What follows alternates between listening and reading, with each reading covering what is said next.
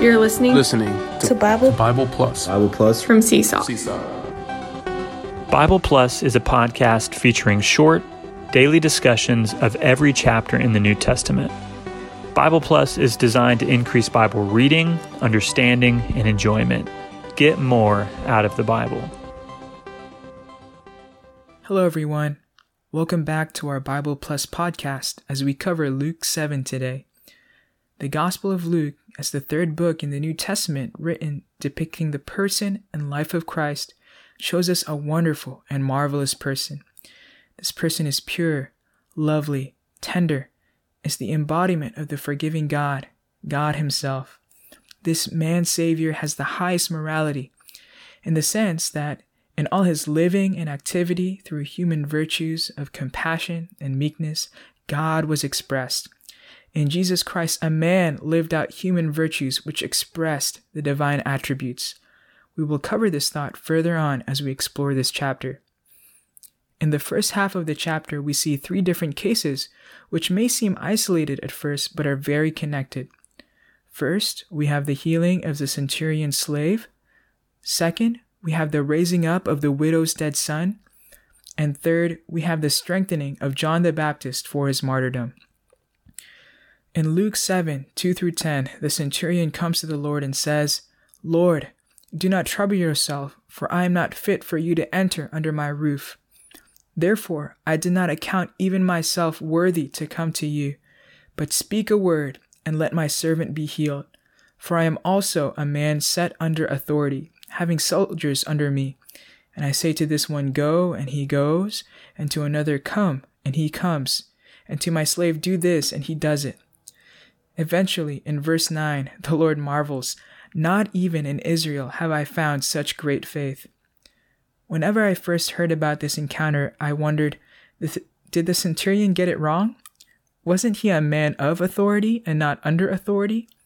And how can he say to the Lord Jesus that he too was a man under authority? Well, this description exactly matches the Lord. And the centurion, who was very familiar with scripture and Jewish prophecy, acknowledged Jesus, called him Lord. The Lord Jesus was a man under authority because, as God sent one, and as the Son of God, he lived a life fully under the authority of the Father. It's because he was under God's authority that he could speak and minister and heal with such authority, and even heal this man.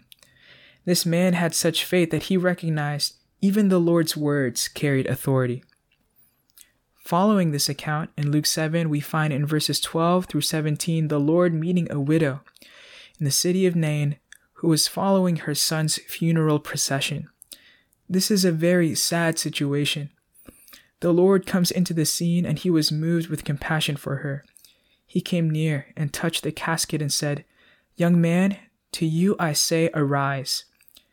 This is the only account in the Gospels where the Lord didn't just respond to a request, but was moved in his humanity, in his mercy, in his love, in his sympathy to bring resurrection power into a situation.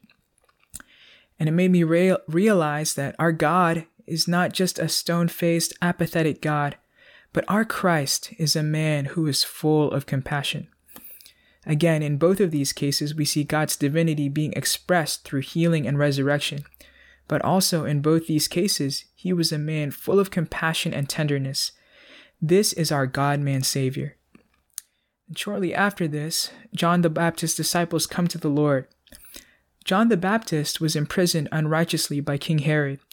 And if you remember in the beginning of Luke, John was the one who prepared the way for the Lord's ministry and identified him as the Lamb of God as the Messiah. And he heard about all the wonderful things Jesus Christ did. But now he was in prison, and he sent his disciples questioning, even provoking the Lord to do something. Lord, you've done all these things out of your love and compassion, but what about me? Aren't you here to set the captives free and to bring healing and rest? Lord, what about me? The Lord responded in verse 22 Go and report to John what you have seen and heard. The blind receive their sight, the lame walk, the lepers are cleansed, and the deaf hear, the dead are raised, the poor have the gospel announced to them. and blessed is he who is not stumbled because of me. The Lord quoted Isaiah, and he told John, Yes, John, I am the coming one, but John, blessed are you if you are not stumbled, if I do not save you. Many times we are like John the Baptist, and uh, we may be in periods of suffering, and we question the Lord's heart, and we are unsure of his will. And the Lord will come to us and strengthen us in our affliction, unveiling his heart and showing us that he is operating even in the negative situations to be grace to us and to work himself into us. John realized that it was God's will that he would be martyred and was strengthened by the Lord's words.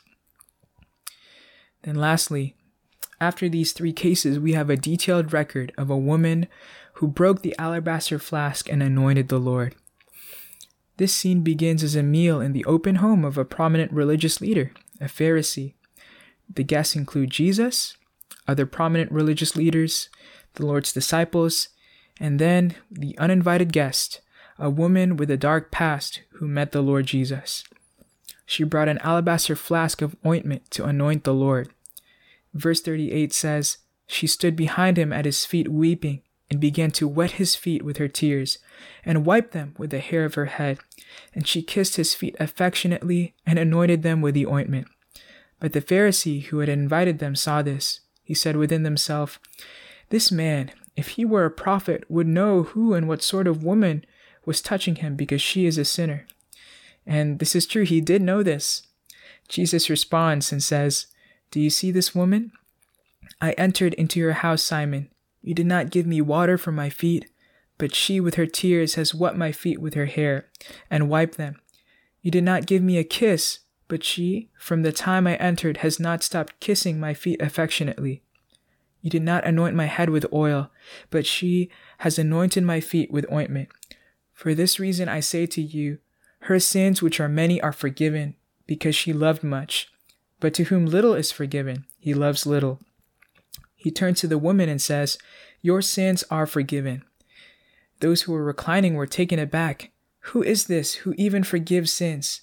But he said to the woman, Your faith has saved you. Go in peace. Wow, what a person this Christ is. This record is such a wonderful scene, a vignette of the gospel of the grace of God. We have to realize that the Lord was such a man full of love and compassion. Only this woman can really understand how much the Lord has done for her. And she was a sinner, but the Lord met her the Lord said, Your faith has saved you. This faith is a gift from God. It's the Lord's mercy and grace that we believe into Him. And what comes out of faith is forgiveness. The woman was forgiven. The price of sin was paid for by Christ. The issue of faith and forgiveness is love. This is a wonderful sequence. The Lord was telling Simon, Simon, I have come here not because of your status, but to impart faith into you to shine into your being and forgive you. You are also forgiven, but you love little because you don't see clearly your sinful being and how much I've forgiven you. But she has responded in such love towards me because she realizes that she was forgiven much. When we love the Lord, this love issues in peace. And the Lord said to the woman, Your faith has saved you. Go in peace. Faith brings in forgiveness, and forgiveness issues in love, and the life of loving the Lord is to live, walk, and have our being in God as peace to be our peace. In the parallel record of the story in Matthew 26 13, the Lord says, Wherever this gospel is proclaimed in the whole world, what this woman has done should, shall also be told as a memorial of her. The woman's story is truly a worthy account. When we receive the gospel, it's not merely the truth of grace, redemption based on righteousness, justification by faith through grace, and other doctrinal truths which rescued us, but in my experience, it's these truths along with the presentation and the uplifting of the person of Christ. God, who came down to become a man filled with human virtues of compassion, long suffering, meekness, but living and expressing God. This man came to us, and as God, he forgives our sins and imparts life into us. This life is his very self, with his wonderful human virtues and his glorious divine attributes. Likewise, in our preaching of the gospel, we should not first proclaim a system of truth, but declare, announce, and bear witness a wonderful, beautiful person named Jesus Christ. The ointment from the broken alabaster flask filled the room. Many others considered the anointing of the Lord as a waste, but our love for the Lord not only issues in a life of peace, but it draws many others to be attracted to this lovely person, who is worthy of any life treasure which we possess to be poured out onto him. Faith joins us to him, and all we have to do is love him. May the Lord save us from being Simons and make us Marys who are drawn to him, forgiven by him, love him, and may he make us those who walk in the peace of God which surpasses every man's understanding.